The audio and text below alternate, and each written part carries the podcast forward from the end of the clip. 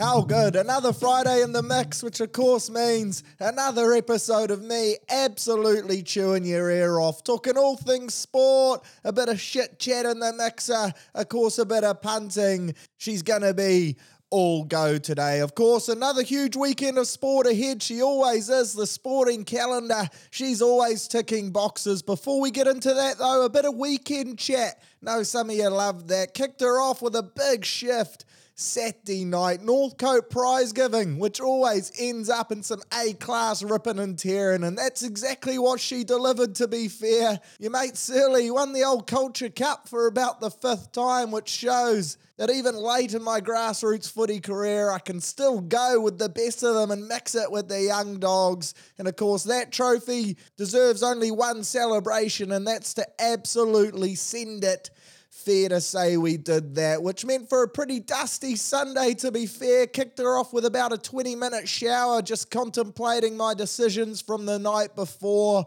Then after that, rolled into one of the greats, the old Daikoku feed. I tell you what, if you get yourself written off on a Saturday and then you're not backing it up by absolutely deleting spoonfuls of yum yum sauce, at Daikoku or similar establishments if you're not in the Auckland region, then you don't understand what it takes to rip and tear, and you also don't understand how to work yourself out of one of the great hangovers. So shout out to Daikoku, heck of a shift there. 30 bucks, get yourself some prawns, some chicken, of course the yum yum, bit of egg fried rice. They even dish you up a cheeky little bowl of chalky ice cream at the end just to wrap it up absolute scenes, and that brought me back to life almost. Monday, still pretty dusty to be fair, but that's a bit of the reflection of my age. But hey, by Friday today, ready to rip in again, wind her all back six more. Of course, on today's episode, going to talk some rugby league, some rugby union, plenty going on in those sports. Then we'll get into the old weekly wrap, cover some of the happenings that's going on. Then your Surly's best bets brought to you by the legends at the TAB, and we'll wrap her up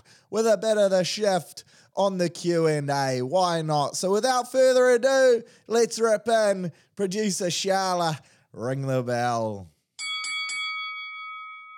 Rugby League Gods Game Round 23 dished up some absolute hidings, the definition of rugby league poundings, and I think she was one of the highest scoring rounds in rugby league history. So the boys showed up looking to score meat pies galore, which made for some entertaining watches. It's fair to say a few of the bottom eight sides have well and truly thrown in the white towel, as reflected in some of these score lines. Your top eight sides absolutely had their way with them. And you could just see the sides that perhaps instead of focusing on finals footy, instead they've circled Monday, September the 5th, as their day they're most fizzing about. Kick off their Mad Monday festivities. Probably off the back of that, head over to Bali. Hopefully, the bouncers over there have been upskilling while the boys have been away for the last few years.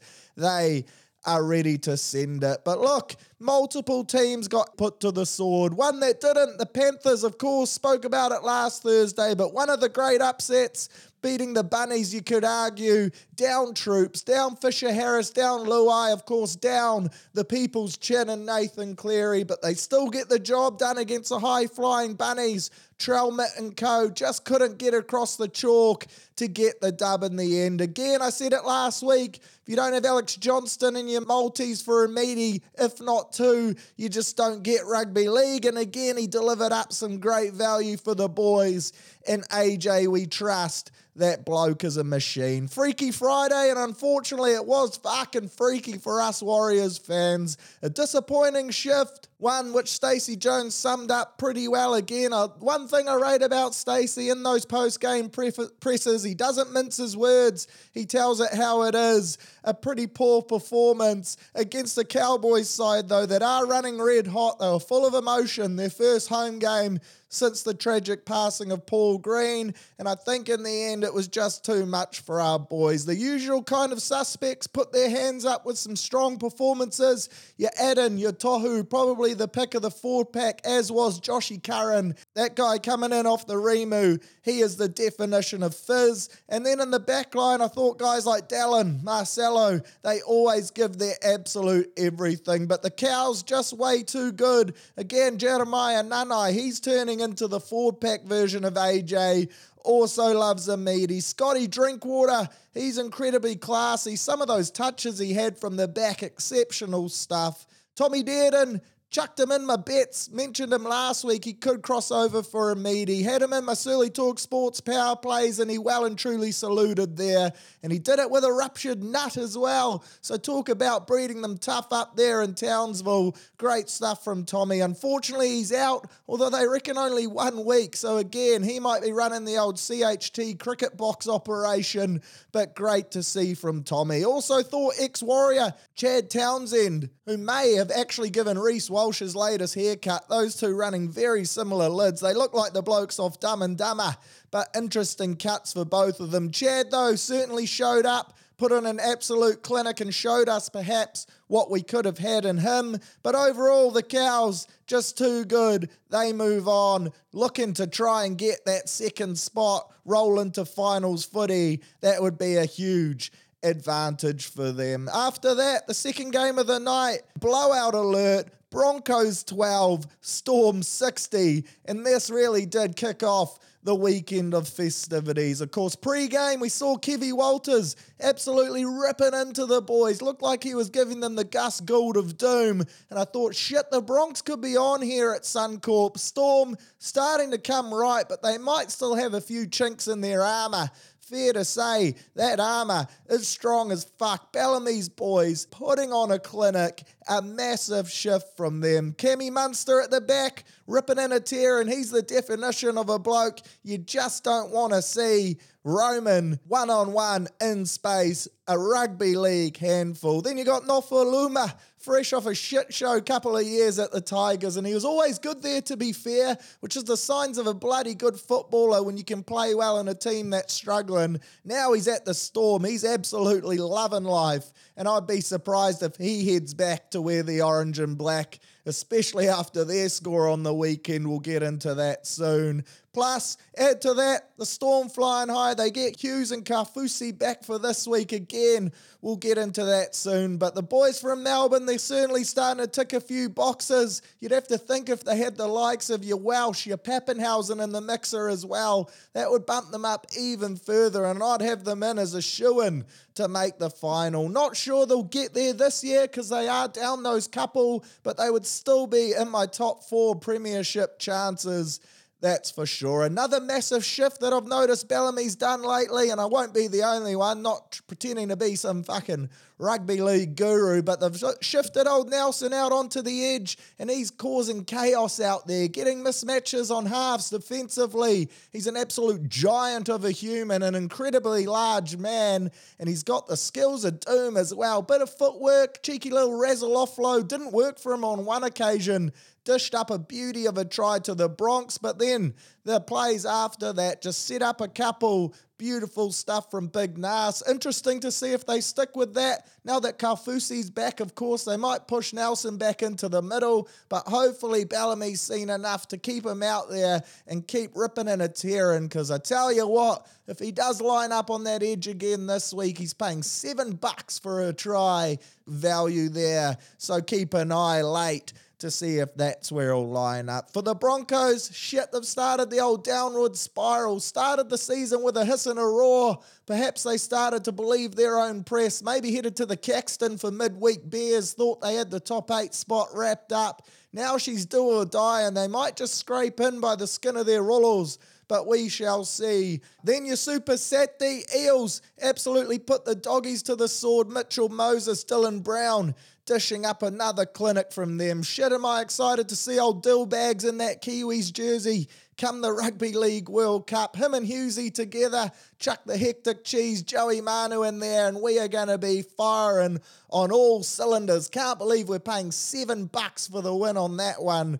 Great money there if, like me, you're bullish on the Kiwis. Following that, the Sharks put the sword into the Manly Gulls 40 points to 6. Nicho Hynes proving he's not just a good looking rooster, he can play footy as well. What a season he's had from them. He's buy of the year material in my books, just drives them around the paddock so well. Also scores the odd meaty. He hasn't lost his running game, which was my biggest worry when I saw he was going to shift into the seven. But then he's also playing that conductor role perfectly, teaming up with Matty Moylan to put old ramen noodles, your talakais, etc., etc in those one on one positions, which is great to see. Another bloke as well, take my hat off to him, big Andrew Fifita. I thought over the past few years he certainly hasn't lived up to his previous heights, but he started to hit his straps and he's proven to be a real asset for them off the Rimu. Off contract next year, hopefully he can pick up another gig because I think he's playing like a man that's hungry for a gig at the moment. So hopefully Curtis Reed, maybe the old gig specialist, can sniff one out and send him his way. That would be big fizz. Then, following that, game of the round, one that was bloody exciting to watch, but wouldn't have been pleasing on the eye if you are a West Tigers fan. There's not many of them. They are passionate though, and shout out to you, Blake Ashford, one of the greats. But the Chooks, they absolutely demolished the Tigers 72 rugby league points to six. One way traffic deluxe. Natty Butcher with four of the best. Angus Crichton with two. And Matty Lodge again. That's two weeks in a row he's crossed now. And I'll touch on it later. But he's my roughie for the week. Up against the Storm. Not an easy task. But if he goes three in three weeks, he's paying 12 bucks to score. Big Lodgy. They're putting him, him in some great positions at the moment. They got so many threats. He could well be in the mixer, playing some good footy as well. But the Chooks, they're absolutely firing. James Tedesco playing some outstanding footy as he always does. They've just got so much talent throughout that back line and that forward pack with some cattle still to come back this week as well. So fair to say the Chooks are hot to trot at the moment. They're one you got to have penciled in your finals calculations and they should be there when the going gets tough and the tough gets going. Final game, Super Sunday, bottom eight footy. Dragons putting the Titans to the sword, 46 points to 26. She's always an entertaining watch. Whenever the Titans lace up the boots, you know you're going to get a lot of points, not a lot of defense, and that's exactly what this one dished up on a platter. Five star, fuck it footy and she certainly delivered. Final game, Knights Raiders, and a fair to say, Ricky Stewart's men did everything they could to end their season's hopes. Down by 22 at one stage, then they piled on the points, started to play some code, and came away with the win to keep their top eight hopes well and truly alive. So plenty to play for. Round 24, of course, got underway last night in a game I was extremely fizzing for. Had high hopes this was going to be a beauty of a game. Adam Reynolds, 250th. The Broncos looking to bounce back after having their pants pulled down. And the Eels looking to get back to back wins for probably one of the only times in their club's history an absolute roller coaster. But thankfully for Parramatta fans, she was easy watching. The roller coaster delivered some great entertainment. For Broncos fans, shit, your season now hangs on to a fine wire. Adam Reynolds, game 250, like mentioned, unfortunately didn't last long.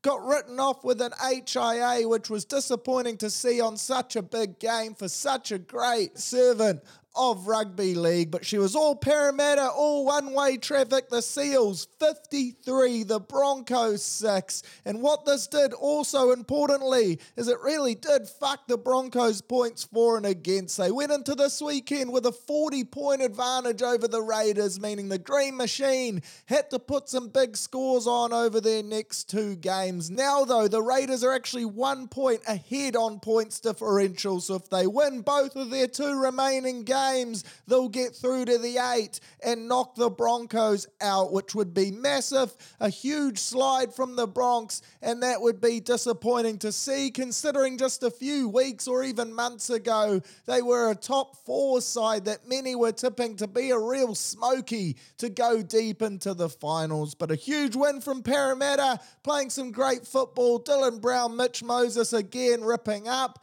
And that Eels forward pack, the likes of your Regan Campbell Gillards, although he got absolutely smoked. And that shouldn't have been a penalty in my books.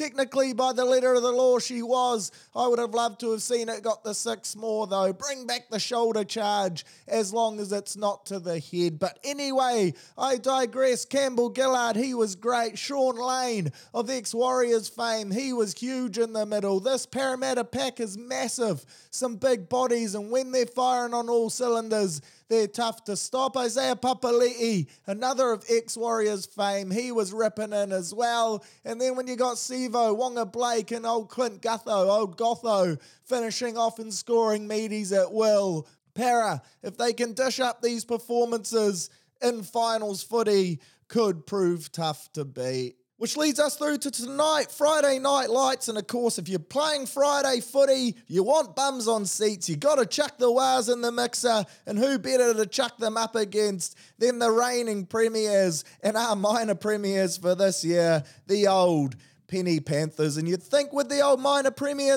medal locked up, old Ivan might have taken it easy on his former club and rested a couple of blokes, but not to be. They're going with the old carry the momentum and into finals footy route. So in comes Jarome Luai, in comes James Fisher Harris, Api Koroisau comes back in to start, and this is that Penrith side that's starting to reform that we all know and love. Of course, just Nathan Cleary missing now for them, so they're about to hit full strength. Think he gets back next week as well, so look out. Here come the men from the foot of the mountain. But of course, I see them hitting a roadblock tonight. I see this as one way traffic stuff, and up the mighty wires, us faithful will ride with the boys through thick and thin, and we may be in the thin at the moment, but she's about to turn thick. Chanel Harris Tuavita, he comes back in at five eight in place of the mustard man, Dejan Arce, who dropped back to the old extended bench. Might have been tough on old Dejan. Of course, no one was good last week, and he was good back at Mount Smart. But it is great to have Chanel back in the mixer.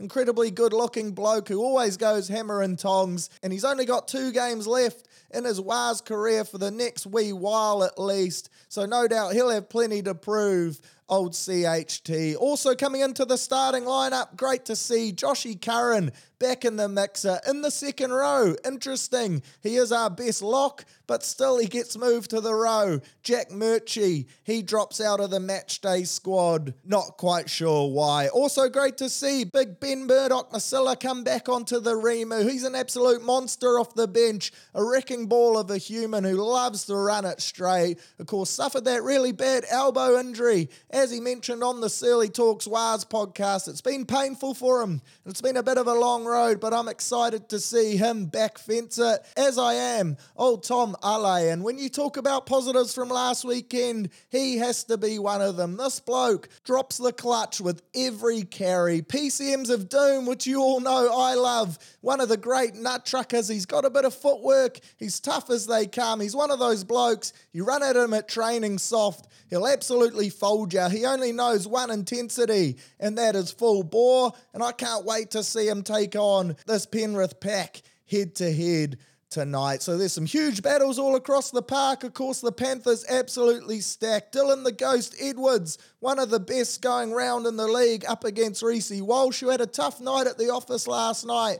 So he'll be looking to bounce back. In the outsides, Taylor May, Brian To'o up against Ed Kosi and DWZ. And then when you cast your eyes to that full pack battle, some huge names for both sides. Your Tohu Harris, Addin Fonua-Blake, Joshy Curran up against the likes of your Liam Martin, Viliami Kikau, Isaah Yeo, Fisher Harris. There's going to be some big collisions through the middle, and hopefully the boys can go at them. Fingers crossed we get a good start. That's been proven. We need to score first or second, or else the boys' heads drop a little at the moment. She's tough away from home, but it'll be great to see us really put up a fight, take it to the minor premiers, and then come back to Mount Smart next weekend full of fizz and ready to wrap up the season, pumping the Titans. So up the mighty Wars, and we still believe in you. Following that game, arguably the game of the round, if not one of the games of the year, the Melbourne Storm hosting the Sydney City Roosters and what should be a blockbuster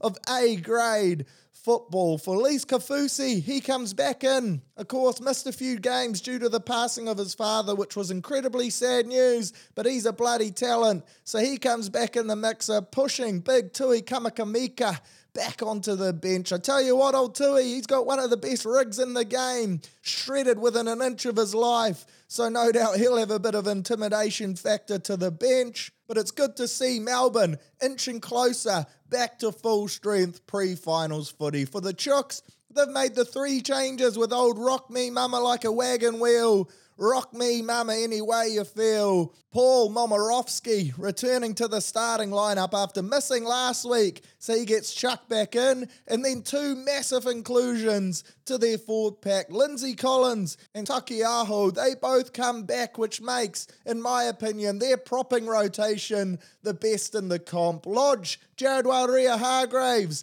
into Collins and Taukei'aho. That is insane stuff and what depth old Robbo has been able to form there. And again, some massive matchups all over the park in this game. The key for me, Munster, he's named again at six, Eeny Meeny. Miney Mo at the back, but I think Munster will push in to that one jersey. Meaney will come up into the halves, and then they'll take on Keary and Walker, who have been impressing me every week as they go on. Of course, mentioned they were rusty as fuck at the start of the year. They're now hitting their straps at the perfect time, and that combination is going to be key. Also key, Battle of the Edge Forwards, the old Mad Butcher and Angus Crichton up against Kaufusi and Bromwich. That is also four quality footballers going hammer and tongs, so I can't wait. This game should be an absolute doozy, almost too close to call. Probably make a last minute decision on it later in the old Surly's best bets. Then Super Saturday triple header, Raiders taking on the Gals. Of course, the Raiders need to win this one, but for some reason, I just don't trust the Green Machine, even though they're at home,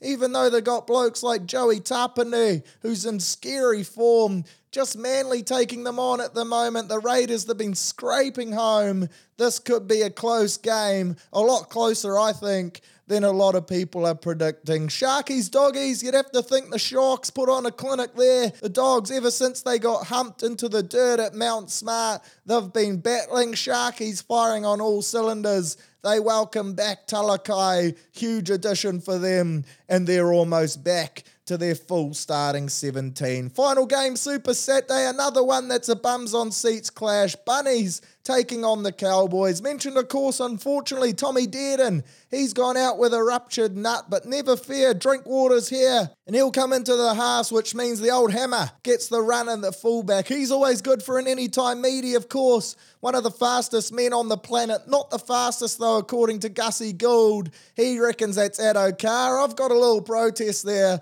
I think it's Dallin, the man with the best lid in the comp. But the hammer, can certainly drop the clutch when needed. This is going to be a massive game. Two great four packs going at it, and then, of course, both sides with plenty of razzle dazzle in that back line. Cowboys currently in second, only on points differential, though. They're tied with the Sharks on 34 points. You'd have to think the Sharkies, they'll do a number on the doggies, so they'll be on 36 for sure. Cows need to win this one in my books. If they want to be a real threat come finals time, they want to finish in second. Get that home semi final in Townsville. That could make the world of the difference. Not a lot of teams want to go there and play. I think she was almost 30 degrees when the Warriors kicked off there on your Friday night last week. So that's tough to acclimatise to, and that would give them a massive upper hand. So this game has huge ramifications. And the Bunnies, if they drop this one, they're in danger. They could really put themselves in that chance to miss out as well, because they have the Chooks next weekend. Massive rivalry game. Shit, that'll be good to watch. Super Sunday, Tigers, they take on the Dragons. You'd have to think the Dragons get the win there. Neither side with much to play for except for pride. And I think Benny Hunt will be the best player on the fat paddock. Probably our Dally M winner for this year. And he will guide the Red V home. Final game of the round. Holy shit, she's a wooden spoon bowl potentially. Titans taking on the Knights. The Tigers, they're currently in the spoon position after getting humped last week. Their points differential is hopeless. Titans, they're tied with them on points though, and if they get done, then it could be interesting. But 14 verse 15 to round out round 24, that is rugby league at its finest. Certainly won't be watching that game. So, some huge matchups this weekend in particular. The three to watch for me Panthers, Wars, Storm, Roosters, Bunnies, Cowboys. Bums on seats, crack open some Waitakere daiquiris, couple Darren Frothiers, a few Scooey Scooey Moi Mois, and rip in, because this should be bloody interesting. And up the mighty Wars, let's get the dub and a massive upset tonight. Right, 15 man code now, of course. Rugby Union, she's back international footy. After a week off, allowing the lads to travel first class, get back into the nation and acclimatise, ready for a huge game against Argentina. And how good is it to have a weaker build up where we're not debating whether Fozzie is going to be our coach or not? It's bloody good. All the chat has been on the team and the footy, not the bloke at the helm, which you love to see. Business back to normal for All Black fans. And speaking of business as normal, old Fozzie, he's rolled out pretty much the exact same 23 that bet South Africa over there at Ellis Park last week. So in my books, he's gone the old cheers for saving my gig, boys. I'll reward you with another start. And fair enough, too. They did a heck of a job for him, so they deserve to get the rewards. The only change comes in jersey 22. Stephen Perofeta, oh please add Feta. What a year 2022 has been for him. He ripped and teared with the Blues,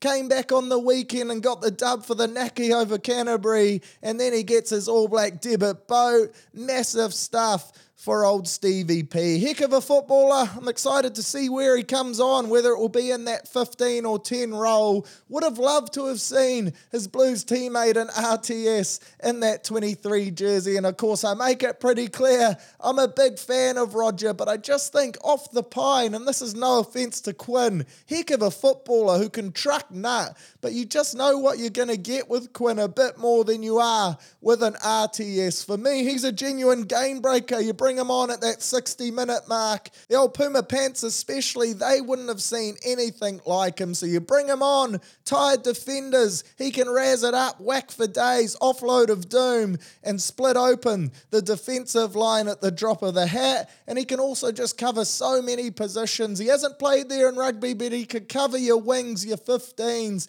and of course the midfield of things did go wrong and we had some injuries, but not to be. Quinn gets the nod, and who am I to say in Fozzie we trust? So this should be a heck of a game. Of course, Argentina currently sitting atop of the Rugby Championship on five points, tied with Australia, but they get there over points differential. And that is, of course, because they pounded the Aussies into the earth over in Argentina. She's a bit of a different situation when you come over to New Zealand. They're always strong at home.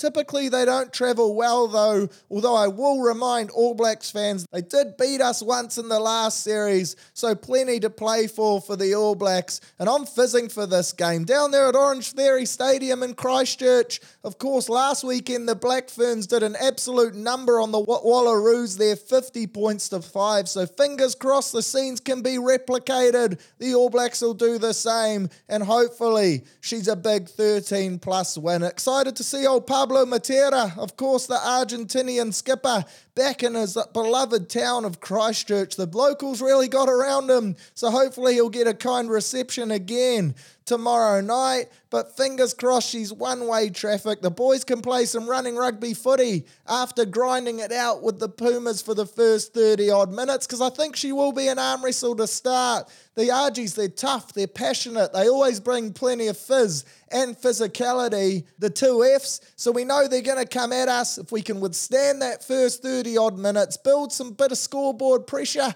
go up in threes, then hopefully after that second half, full of vitamin C, the old fives and sevens will start to come our way and we can really put on a show. So looking forward to that game, as am I. The one before it, 5.30 kickoff Aussie taking on South Africa. Afternoon footy over there in old Adelaide in Australia. You absolutely love to see that. South Africa, just the two changes to their starting 15. The Aussies running out a pretty familiar lineup. Typically, as well, South Africa, a team that don't travel as well as they play at home. The Wallabies have well and truly had the upper hand on them in recent games as well over the ditch in Kangaroo Land. So this should be a bloody good watch as well. Great to see it in a perfect slot for us to tune into. You can go Ranfurly Shield into Aussie South Africa, into New Zealand Argentina. That is a heck of an afternoon slash night, and I can't wait to sink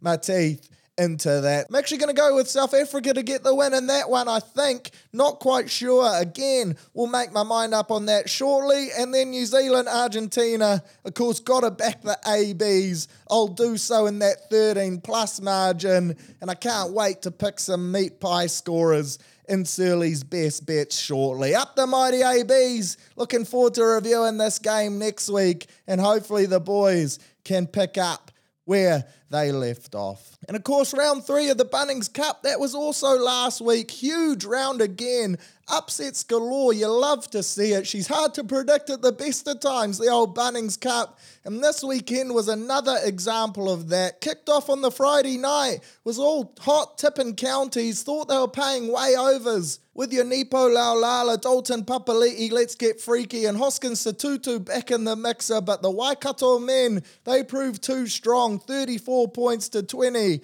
off the back of a strong shift again from old Damian McKenzie. Shoutouts to Etene Nanai Seturo, though. He's one of those players at the moment that I think is really putting his hands up for higher honours in the NPC. Shit is he exciting. He's got the chip and chase. He's probably got some of the best feet in New Zealand. He's electric, he's fast, he can make something happen at the old drop of a hat. So keep an eye out for him this weekend. Hopefully, he's up to his usual antics. But a big win from the Waikato to see them sitting third in that odds pool. Then on your Super set, the three games, kicked it off with the upset, as mentioned before, Taranaki getting the win over Canterbury. I think the line in this one was about 20 odd points. The bookies gave the Naki no chance, of course. I was tipping to get on the line last week on the podcast, so hopefully you were actually listening and got in around that because she pissed in. The Naki getting the win by six off the back of a strong performance from Stevie P,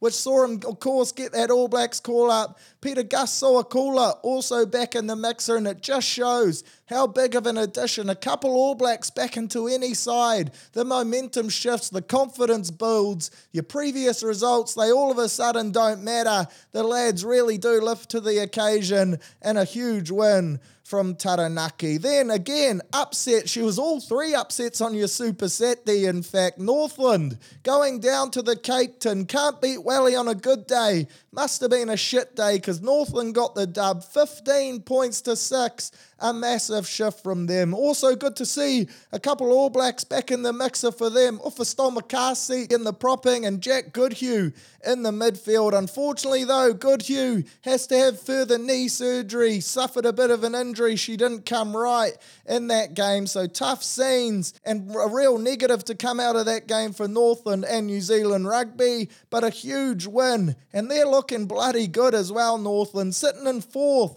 on the evens pool, but playing some good code with two upsets already under their belt. You love to see it. And up the mighty Tunnies. Then to round out your Super Saturday trio, North Harbour, of course, the mighty Heat. Been calling it all week. They got up over the Tasman Makos. Old Jimmy Marshall, what a lad. He got sent with his tail between his legs. 35 points to 27. A huge win for North Harbour. Tasman, they tried to stack it, get the old Sevu Leicester Fainga'anuku back in the mix, but it wasn't enough. You just can't beat the mighty Harbour Heat to steal the old Mad Butcher's slogan. They turned it on, playing some entertaining footy. Bryn Gatland with the boot of doom, knocking them over from all over the park, and a huge win as they look to head down to the bay and take the mighty shield this weekend. That would be a massive result. Super Sunday, the upsets continued. Bay of Plenty getting the win over Auckland. I say it's an upset, but shit, the Bay have been good to start the year. Auckland haven't quite hit their straps.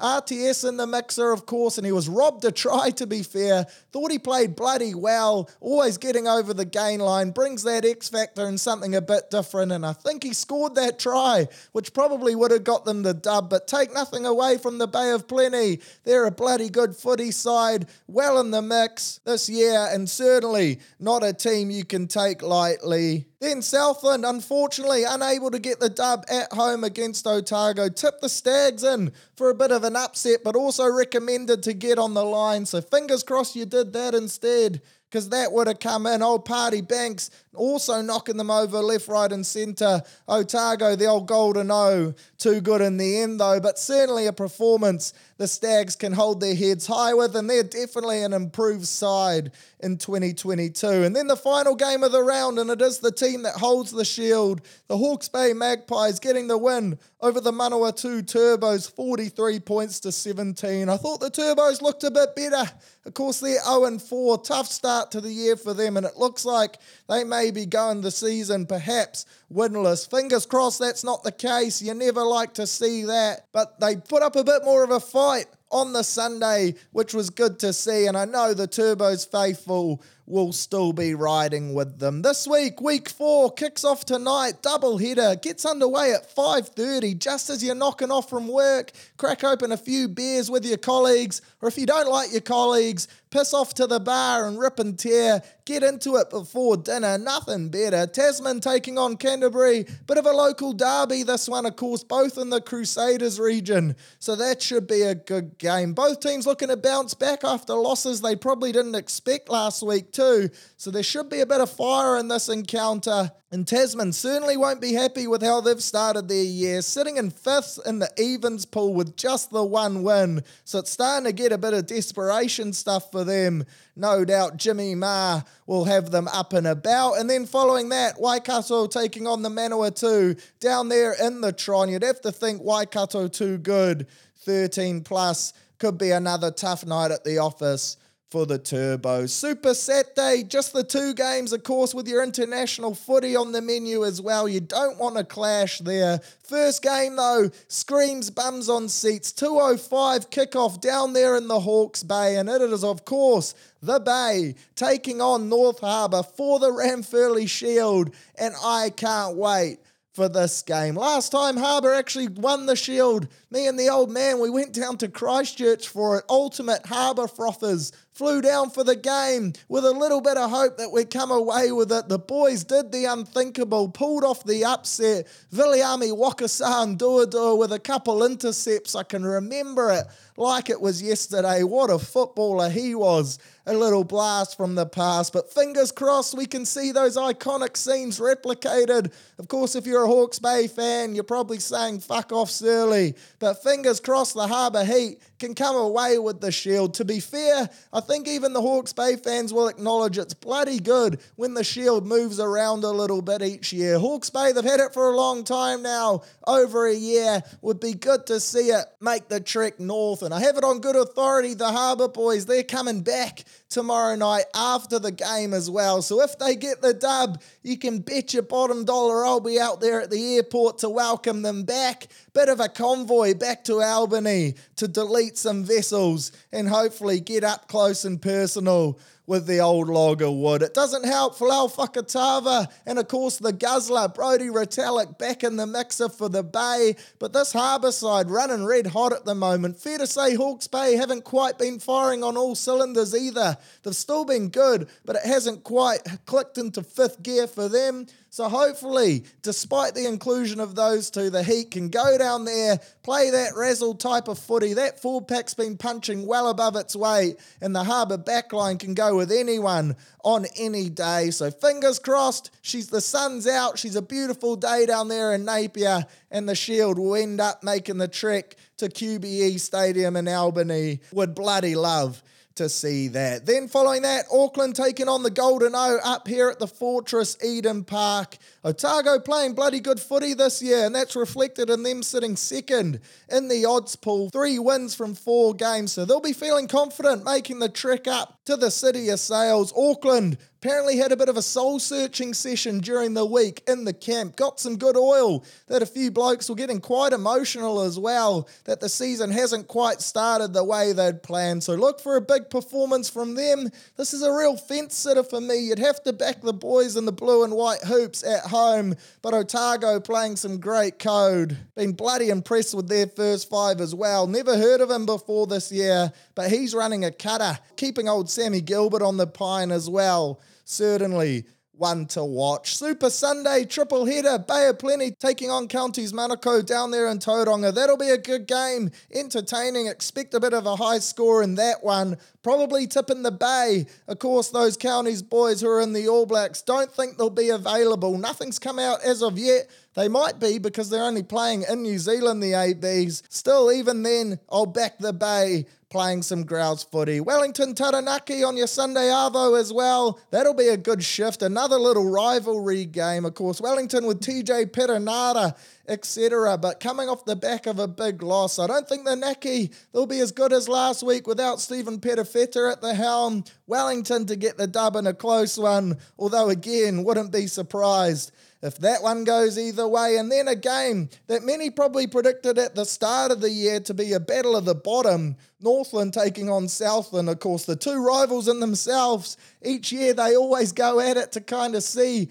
who is going to avoid the wooden spoon. But Northland playing some bloody good code this year, as I've said in this podcast about 55 times already. So I think the Tunnies will be too good at home. But again, as mentioned before, don't underestimate Southland. I think they're going to pull off a few upsets this year on their day. And in the GOAT, Marty Banks we trust. So let's wait and see. We're also treated to some Wednesday night footy next week as well. Of course, next week's potty won't be coming out before then. Canterbury, they'll host North Harbour, who hopefully will be fresh off the back of a four day bender kicking off Saturday into Wednesday. So they could be a little bit dusty. They might actually send down a bit of a second string squad if they do win the Shield because then they have to defend it on the Sunday against Counties. So let's see how the sides line up for that one. It's always tough those weeks with the short turnaround. You end up playing three games in eight days. Tough on the rig to say the least. Of course, I'll back the Heat in that one, but it depends what kind of state the boys are in. Stay tuned.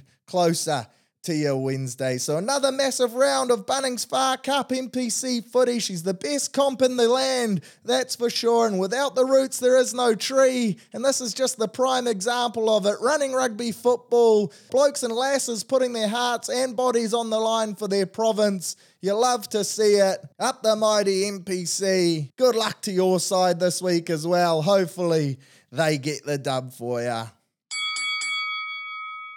Time for the old sporting wrap up, and there were plenty of interesting events going down on the weekend. The first one will touch on the UFC. Leon Edwards getting the win over Kamaru Usman in a result that I don't think many people saw coming. Of course, Usman regarded as the best pound for pound, or one of the best pound for pound fighters ever. He looked to be dominating the fight. Then the old final 40 seconds of the fifth round comes up. Edwards lands the head kick of doom, which just knocks Usman out flat. He's lying on his back. His eyes are open. He looks like he's in another hemisphere. Scary stuff, to be fair, but good to see he made a pretty good recovery. And they're already talking about a rematch. But what a win for the bloke from Britain. Really just does show anything is possible in sport. And all it takes is one huge shot to land in MMA, and you can absolutely turn a fight. He was getting dominated, looked to be an easy win. And I think Usman, in my very uneducated opinion, had won every round convincingly. Maybe not the first, you could give that either way, but since then he was dominating. Edwards gets the knockout. What a statement. Can't wait for that rematch. A fired up Usman will be an absolute beast. And you probably think that he might get the dub because that was such a freakish head kick. But who knows? And since then, seen some footage of Edwards' coaches in the lead up to the fight just talking about when they could look to kick him in the head due to certain things he's shown in previous fights, bit of vulnerability at certain stages. So you could say they executed their game plan to near inch perfection, which you love to see. And we have a new champ. How good is that? Then in the boxing, of course, Anthony Joshua taking back to back losses against Usyk, and it was the scenes post the fight which really made me think that AJ has turned into a bit of a knob. Of course, proceeded to chuck the belts out the ring, throw an absolute hissy fit, and storm off, only to then realize once he'd done the walk that he was a bit of a dick. He comes back into the ring, apologizes, tries to pump up the tires and make things all okay, but in the end, he just made himself look like a bit of a knob, and I was glad to see him lose. And that could now set up a heck of a fight between Fury and Usyk. Of course, Joshua, he was completely outboxed throughout the fight, never really looked like winning, and Usyk showed that he is well and truly deserved of having, what, five belts now, which is exceptional stuff, of course. Fury holds the others, so I'd love to see them go for it to try and unify. I think Tyson Fury has set a price on the fight for him to come out of retirement at 500 million pounds, so almost a billion New Zealand dollars, I think they were throwing out there. So that's a massive coin. Let's wait and see if that happens. But if it gets enough media attention and hype, Fury's the type of bloke that'll just crave to that. He'll have to step in and make a real statement, and that could be a heck of a fight. I think I'd be back in Fury just based on his size, his footwork, and his ability. There really is no one like him. But again, that's a fight I would love to see, and I'd be chucking my hard earned dollars at that pay per view. You can bet your bottom dollar. So fingers crossed they make that happen. That would be one of the biggest heavyweight fights in recent times. That's for sure. Then we cross to the English Premier League, and this is a competition that can absolutely get fucked. Of course, got sprayed in the DMs on the Tuesday morning, and fair to say, probably deserved it as well. I've always said if you're going to dish it, you got to take it. So i got to be willing to take my licks. Of course, Man United getting the win over Liverpool 2 1. Bloody disappointing stuff. Copped my punishment, and fingers crossed the pool can sort their shit out because we really can't afford to lose to Bournemouth at home this weekend. That would be absolute chaos with no wins from four games. Some big results in some other matches as well. Newcastle getting the draw over City. Newcastle looked bloody good this year. They were up 3 1 as well. So disappointing to see them not come away with the win. City quality, as always, that goes without saying, but good to see the black and white stripes putting in a real fight. And they look to be a team to watch this year. Other big result Chelsea. They got dicked 3 0 by Leeds. Really didn't see that one coming. Thought she was going to be close, but Chelsea would get the dub. Good to see them cop the L as well. Makes that Liverpool loss hurt a little less. Arsenal, way too good for Bournemouth, 3 0 victors there. Tottenham got up over Wolverhampton 1 0 as well. If you are an Arsenal fan, 3 from 3 to kick off the season, sitting pretty at the top on 9 points. You can't be mad at that. Neither can you be mad at your start if you're a Leeds fan as well. Currently sitting in fourth. If the season was to end today, you'd be playing Champions League footy absolute scenes and go Leeds, as well as Brighton, who sit in fifth as well. So a couple feel good stories early doors in the Premier League, but fingers crossed, the script starts to get back to normal and the pool start to rack up some wins and climb up the ranks in the table, sitting in 16th at the moment and not looking good. In terms of matchups to watch for this week, Southampton, they take on United in the morning. Let's see if Man U can back up their heroics from last week. Chelsea take on Leicester City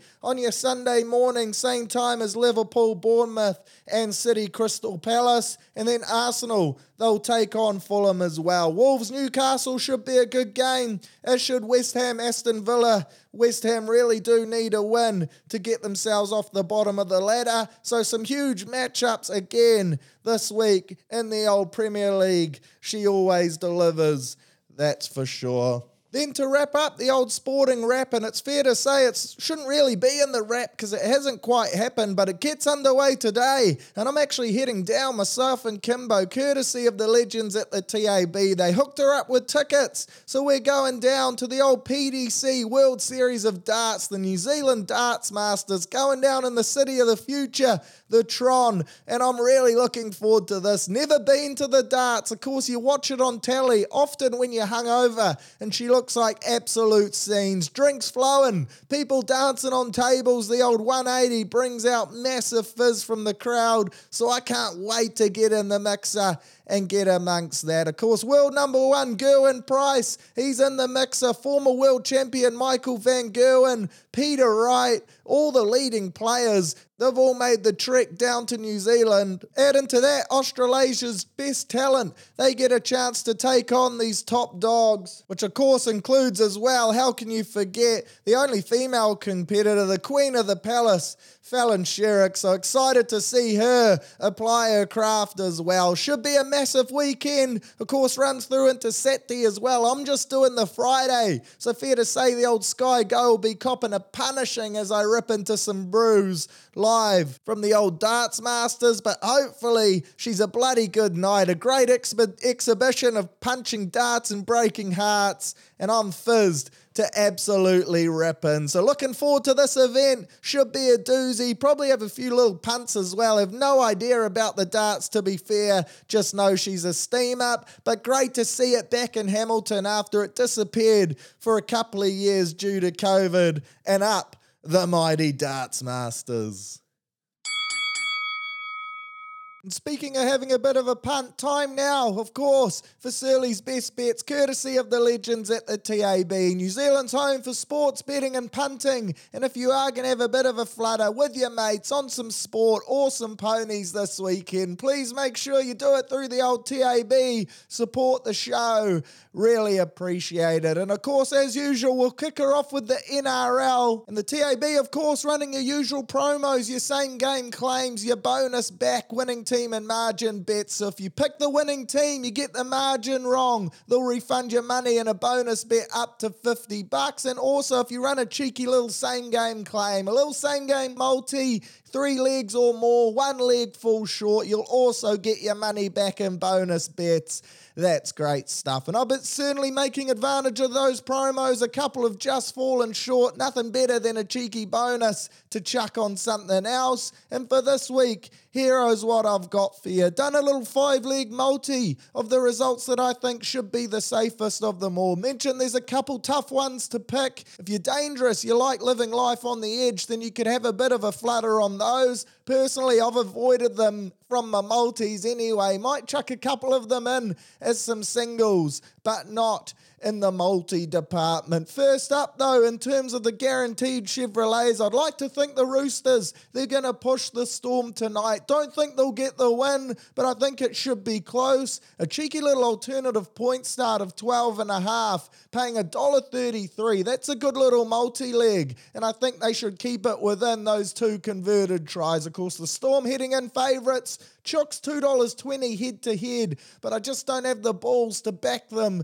in Melbourne in my multi, so we'll play it safe. One team I do have the balls to back, though, by the margin is the Cronulla Sharks up against the Canterbury Dogs. And again, I mentioned I think this should be one way traffic. Cronulla 13 plus, paying $1.30. I'll snap that one up. And I also think the Bunnies will be too good for the Cowboys. I do think it'll be really close, so just gone the head to head, $1.51 hopefully another box tick. St. George versus the Tigers. I think St. George will be too good. Hunt Masterclass. That's a dollar thirty-five head to head. If you wanted to go the 13 plus though, add a bit more value, I wouldn't be opposed to that. And then the final game that I think should be a shoe in the Gold Coast Titans taking on the Newcastle Knights. And I guess you're a brave man if you're backing the Titans, of course, sitting right down the bottom of the ladder. Both of these sides are though. The Titans at home, they've shown they're capable. They put in a big shift against Manly two weeks ago on the Goldie. Hopefully, they can repeat their cause. $1.42 there. Some decent odds. Five leg multi, that one, five bucks chuck a tenner or a 20 on it and you're away laughing. And I'd like to think that one would definitely come through. If you're chasing some bigger odds, though, you don't mind having a go on some anytime try scorers. If you listen to the old TAB's Advantage Line podcast, where we talk some rugby league every week, you would have noticed normally I chuck in the old wicked wingers combo, the old multi, where I package up some wingers to score some tries. Normally it pays really well. Unfortunately, didn't come in last week though, so instead I've decided to upsize to the old family pack, go in on the big boys, and I've actually already had one of these legs come in. She was a four leg multi, but it involved Isaiah Papali'i. Let's get freaky. He's already a box tick, so you won't be able to get in on him, but if you multi up Hudson Young, Liam Martin, and Beau Fermor all to score, and all three of them are in try scoring form as well, that should pay some good coin. Of course, I had Papa in there. So that returns $79.83. If that one comes in, then she's absolutely happy days. And I also mentioned earlier a couple roughies I like in the NRL this week, try scorer wise. Big Nelson Asofa Solomona any time at seven bucks. If he's lining up on that edge, I think he could well cross, and that's some huge money. And speaking of huge money again, Matty Lodge, he's scored for the past two weeks in a row, running some short balls of doom off Sammy Verrills. The Roosters seem to put him in great positions, very close to the line. Can he make it three in a row? He's paying $12 anytime, and that is a risk that I am willing to take. And it'll add a bit more excitement to what should be a bloody amazing game tonight. And of course, when we talk rugby league and we talk betting, have to run through the Surly Talk Sports power plays for the mighty Waz game. And of course, gets underway tonight. Panthers Warriors should be a doozy. As mentioned, I'm backing the upset. The bookies, they really aren't. The boys are paying 14s head to head. The Panthers $1.01. You can't get any shorter than that in odds literally. So that's slightly disrespectful in my opinion, but I guess you can see why all the money is on Penrith. Penrith 1 to 12, $6.50. They think it's going to be a cricket score. 13 plus at $1.14. Where your value is though, Warriors 1 to 12 at 15 bucks and 13 plus at 56 are the best. I think even for me, the 13 plus is too die hard. So get on the 1 to 12 and enjoy one of the greatest upsets of the year. Power play wise, though, we've got nine of the best for you. We keep dishing them up again. A couple won last week. So if you got in and around those, then happy days for you. This week, though, we'll kick her off with James Fisher Harris, 150 plus running meters. That's just below his average, I believe. He's back from a couple weeks off. He'll be ready to rip in $2. Some good odds there. A cheeky little double up if you back the boy from Penrith, the big Kiwi enforcer. So some good money there. Then we get to your any two of for the Penrith option Dylan Edwards, Jarome Luai, or Isaah Yeo, anytime try scorers. $2.75. And I think Edwards and Luai in particular, your best shots from that. Old Isaiah, he's in there to boost up the odds, but he's not afraid of a meaty either. Actually scored against the Warriors earlier in the season. Could be a shout, but hopefully none of them score and the Warriors have a day. Next up, Tohu Harris, our inspirational skipper, one of the big boys in the middle, 150 plus running meters at $3. Of course, he's a prop these days. He's a meter eater, gets through a mountain of work and plays big minutes. So that's well within his realm. And if we are to go with Penrith tonight, it's going to be off the back of a big performance from him and Adam. So get in amongst that, triple your money at three bucks. Not a bad shout. Could think of ways to spend money worse. Then we get to some anytime try scorers and try assist options. Jarome Luai, anytime plus one try assist at $3.25. Of course, he's been out for about the past six weeks with an MCL niggle. We all know he's full of fizz. He's a niggly bloke. He's going to be coming out firing. No doubt he's missed playing footy. $3.25, not bad. Then we have Joshy Curran, 35 plus tackles, 100 plus running meters at $4.50. Lining up in the second row, so hopefully he gets through an 80 minute shift. He's always full of energy and full of fizz as well. I think he's going to look to prove a point. Now he's back in the starting lineup. Show he should be starting every week. $4.50 there not a bad shout at all. Then we get to our Magic Multis. The first one, the Panthers one. This is a donation, so bear with me. But again, you got to chuck them in for both teams because not everyone is like us and backs the mighty Wars through thick and thin. So we've got Penrith to win by that 29 and a half line. Liam Martin, anytime try scorer, just to boost the odds a little there. And Penrith to score over 39 and a half points at $4 again donation. Then we have the Warriors Magic Multi. This is where I think the value is, of course. Warriors a plus 29 and a half point start. Dallin Watene-Zelezniak an anytime try scorer, and the Warriors to score more than 12 points at six of the best. Get in on that. The final option, any two of Marcelo Montoya, Ed Kosi, and Eli Katoa anytime try scorers. That's paying 750. All three of them don't mind a try either, especially Mars and Kosi. Of course, Katoa, he's probably the less likely of the three, but he really does boost the odds, and he did cross at Mount Smart just a couple weeks back. So get him in there, $7.50, nothing to scoff at, and hopefully we can have a couple more winning power plays in the mixer to just keep that tally climbing up. Massive fizz. And how good is it to get on the old STS power plays with the Wars? Next up, we cross to the old rugby championship. Of course, two games. Aussie South Africa first up, Argentina New Zealand after that. Aussie, they head in underdogs on home soil despite their impressive record. They're paying 260, South Africa $1.52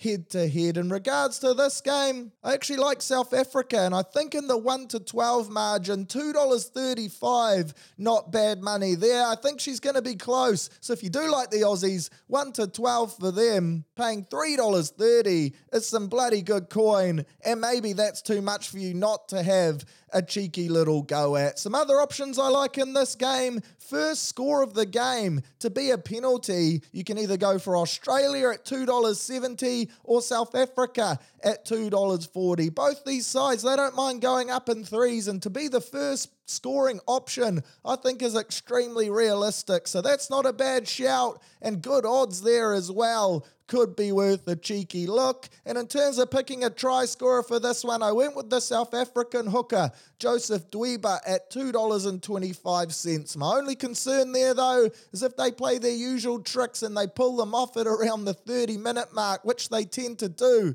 with their hookers and front rowers. So keep an eye on that. Perhaps get on with caution, but I do think South Africa will look to take on the Aussies up front and in the rolling maul. So that could be a good shout there, paying 225 of the best. Over to the main event though, the All Blacks taking on the Puma Pants, and of course the All Blacks heavy favourites, $1.08, Argentina paying sevens despite leading the rugby championship. If this game was over there, over the ditch in old Buenos Aires or similar, I think the odds would be quite different. But that home game advantage and Argentina's dodginess away from home probably has the bookies feeling pretty confident. New Zealand 1 to 12, 320, 13 plus $1.45. The Argies 1 to 12. If they're going to pull off the upset, it'll be in that range at 9 bucks. Or if you are a big Pumas fan, 31 of the best. Not bad. If you like a draw as well, 31 bucks there. So if you think there's going to be not a lot in it,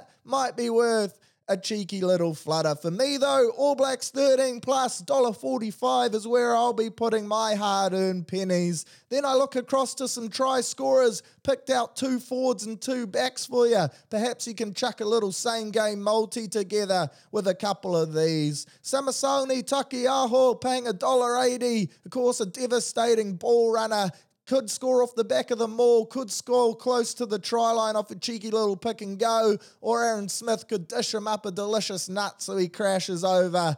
Have to have him in there. Then also in the forward pack, another devastating ball runner. The two Bash brothers had to go with Ardie Savea. $2.25 for him. He's athletic, PCMs of doom, and he'll get through the full 80 as a true workhorse, so good odds there. And then out wide in the backs, the higher numbers. Had to go with with two hometown heroes to cross at Orangetheory Stadium with the Crusaders faithful barking for them from the stands. Will the Thrill Jordan, $1.55, he's due immediate in my books. And then Richie Mo'unga, Rizza Mo'izza, the Prince of the Garden City, $2.50, expecting a big performance from him. The only caution there, though, might get subbed at around the 60 minute mark if the game's going to plan, and we could see please add Feta, although he may come on for Jordie Bitcoin Barrett as well, so who knows? Just chuck him in. He loves it down there in Christchurch. So those would be my options for the Rugby Championship, and hopefully a few of those tickled your fancy. Sticking to rugby, and we'll go, of course, to the old NPC today. We've got the double header Tasman Canterbury, Waikato Manawa Manawatu. Tasman come in, underdogs at home, $3.30. Perhaps a reflection of their start of the season, but I still think they've got some good footy in them. Canterbury, $1.33, so pretty clear favourites. I'll pick Canterbury in that one. Why not? Think they might just be too good. Then following that, Waikato versus the Manawa Manawatu. Waikato heavy favourites as you'd expect. $1.05, the Turbos.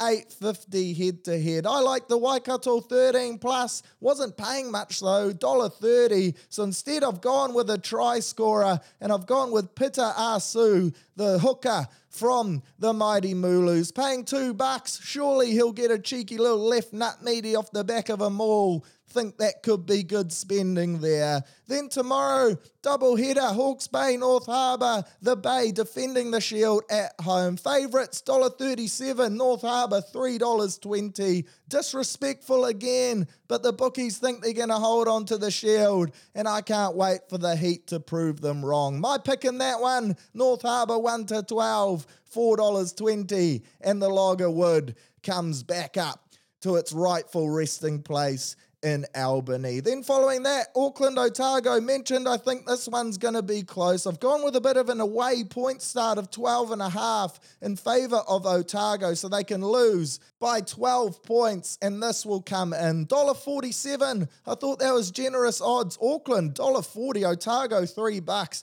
I think the Golden O, they're going to surprise a few people. Not sure if they'll get the dub though, so a bit of insurance there at that plus 12 and a half. If you're feeling dangerous, Otago 1 to 12, $4.20. If they go 13 plus, you'll get your money back as a bonus bet as well. So could be a free swing if you're a big believer in the blokes from Dunedin. Then your last three games, Bay of Plenty versus Counties went the Bay head to head at $1.33. Taranaki versus Wellington. Went Wellington 1 to 12 at $2.60. I reckon that's going to be close, but I'll back the side at home to bounce back in that 1 to 12 margin. And then the final game of the round went with the favourite again, Northland at $1.47, Southland paying $2.70. But I do like the odd swing here. Go Northland 1 to 12, $2.60. If they go 13 plus, you'll get your money back in bonus bets. But I don't think the Southland side is a walkover,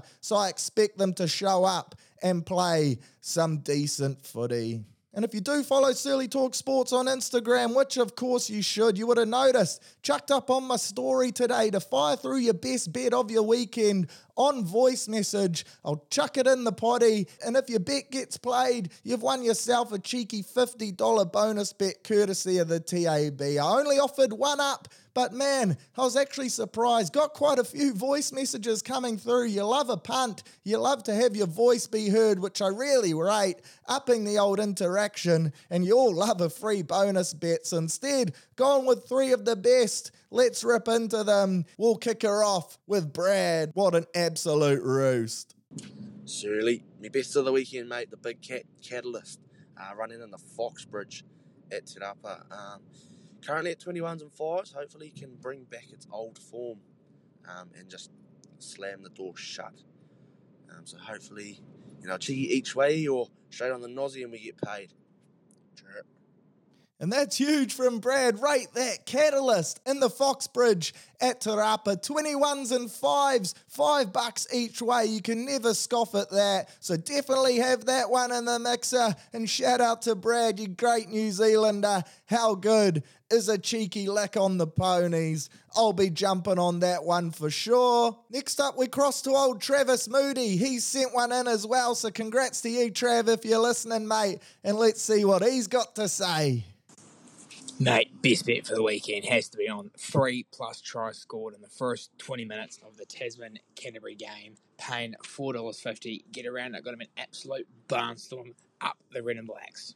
Shit, he's predicting some fast running rugby tonight down there in Tasman. Rate that, Travis. Not sure about the up, up the red and blacks call, but hey, different strokes for different folks. And congrats, horse. Enjoy your bonus bet. Last one, your third and final. Let's hear it. Yeah, g'day, Surly. Hey, I hope I'm not too late to jump on the old $50 boner bet giveaway. Nothing better than a $50 boner to start the weekend. So, I've got about 50 pending bets on my tab, but I'll give you the best one for the weekend. Um, I got Harbour 13 plus. So TAB's doing a little promo. If you place a bet up to $50 on the winning team and margin for this game, uh, they'll refund you up to $50 in bonus bets if your team wins, but you don't quite get the margin right. So Harbour 13 plus, paying $6.50. Um, they're going to win. So just a matter of what by what margin. So you get a fifty dollar bonus bet either way uh, if you if you win, and if you if you don't win, sorry, and if you do win, you win three hundred twenty five of the best if you chuck fifty bucks on. So that's that's me for the weekend, mate. Um, Harbour forever, Hawke's Bay never, hooroo. And shit, rate that there from Aaron Tanui. That is a great shout, and it almost did my job for me explaining the old TAB's promos as well. You love to see it, but that's a big call. Mentioned I had the Harbour 1 to 12, but like he said, with that promo, that's a great example of a free swing. So let's chuck it in there, chase the big bucks, and see how we come out. Good shout from you there as a Right, so what I've done there, of course, the Magic Multi, she's been disappeared over the past couple of weeks. So with these selections instead, I thought a great time to bring her back with the old People's Magic Multi Big Fizz. So I've taken Brad's call, I've taken Travis's call, I've taken Az's call, multied them all up, chucked a cheeky little pick of mine in the mixer, and here's what it's come out with at the old TM Biscuits. Hawke's Bay 13 plus from Azza, 850, great stuff. Then we had the three tries scored in the first 20 minutes, paying $4.50 from Travis. Also a growl shout. Then we had Brad with Catalyst in the old Te Rapa races, race 6, 480 for the place. Couldn't pass that one up. And then Liam Martin, that's my choice. Anytime try scorer tonight, paying three of the best. Four leg multi, $550.80. Cheeky tenner on that, you're getting five and a half grand. So if that one comes in, shit, boys, we'll have to meet up and have some big celebrations, that's for sure. And up the People's Magic Multi. I think I'll be running this back again next week with the old voice messages, so make sure to fire them in. And if there's anything you like during the week, catches your eye going down next weekend, flick it through, click the link, you'll be away laughing, and you could win yourself a $50 bonus bet courtesy of the TAB. And I must mention, as always, please gamble responsibly and always bet within your means. And if you are struggling, there's plenty of services out there that can help you rein it back in and get you back to enjoying your sports and races punting. Cheers again to the TAB, and hopefully that multi can get up. What scenes that would be.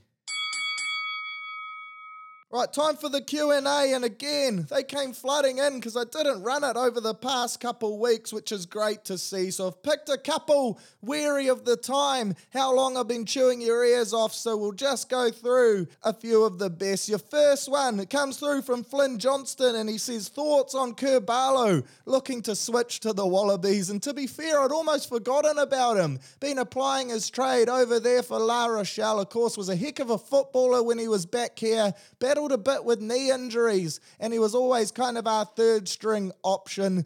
Got to factor in Dave Rennie was his Chiefs coach, so of course he's got a link there with the Wallabies, and I don't think he would make the All Blacks. He's obviously keen to come back and play some international footy, so good on him. I rate it, and he could well easily be their best third or second string halfback choice. So I think he could be in with a shot, and interested to see if he does get included into the mixer ahead of next year's World Cup, because no doubt that is his goal. The next one comes through from Luca Carter, and he says, Who do you reckon will play fullback for the Wars next season? For me, I want it to either be Te Maire Martin or Luke Metcalf, with the other lining up alongside SJ in the half. So hopefully we go with C&K in the centres. I think that will give us some real strike there. Te Maire, he's been ripping up there for the Bronx, but if we want to play him in the halves, I fully understand. And Luke Metcalf, I think he's our secret weapon. He's not so secret as he was a couple months ago. Plenty of eyeballs are now looking his way after his performances in reserve grade,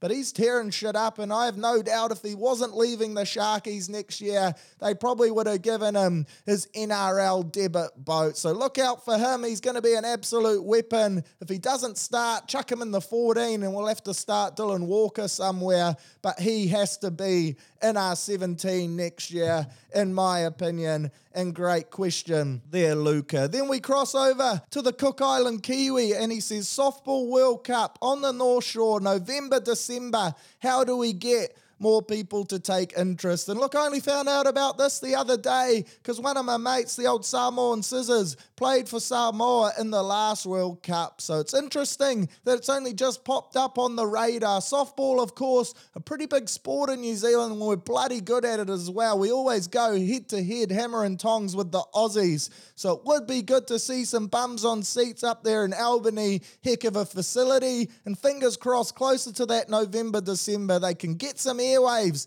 on your national media. I'll certainly get in and around uh, and we can get some people out there to support the Black Sox, ride them home, and hopefully see them get a big World Cup win on home soil. Your final question, Jay Gibson, and it's a doozy. He says, Who is your rugby man crush? And shit, this one has me thinking straight away. When I look back to the days, names like Carlos Spencer pop up into my head. Another guy who's the full package, ticks all the boxes. Razzle Dazzle could play some code and is good looking human as well. And I remember back in the days, I was absolutely obsessed with the King Carlos, arguably the GOAT, especially for the Blues and especially in my books. More recently, Quade Cooper, he's got to be up there. I remember back in my later years of high school trying to rock that same lid he used to rock with the Scucks little mohawk at the front into a mullet. Bit of a pioneer in that aspect.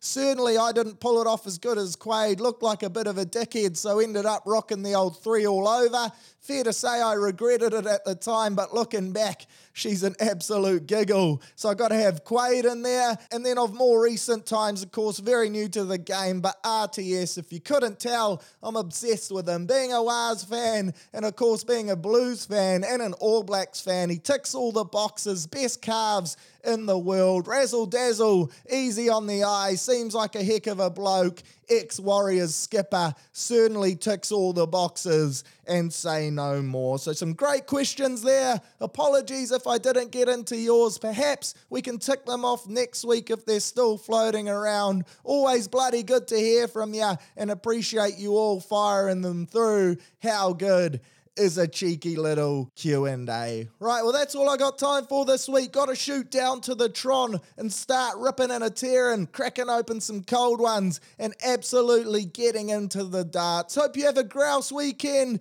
A shit ton of sport on the menu yet again. As usual, up the mighty Wars, up the All Blacks, up the Harbour Heat. She's log o' wood time for our boys. And I'll catch you here same time, same place next Friday, ready to chew your ear off for another 60 plus minutes of average sporting chat. How good's a Friday and how good is Surly Talk Sports?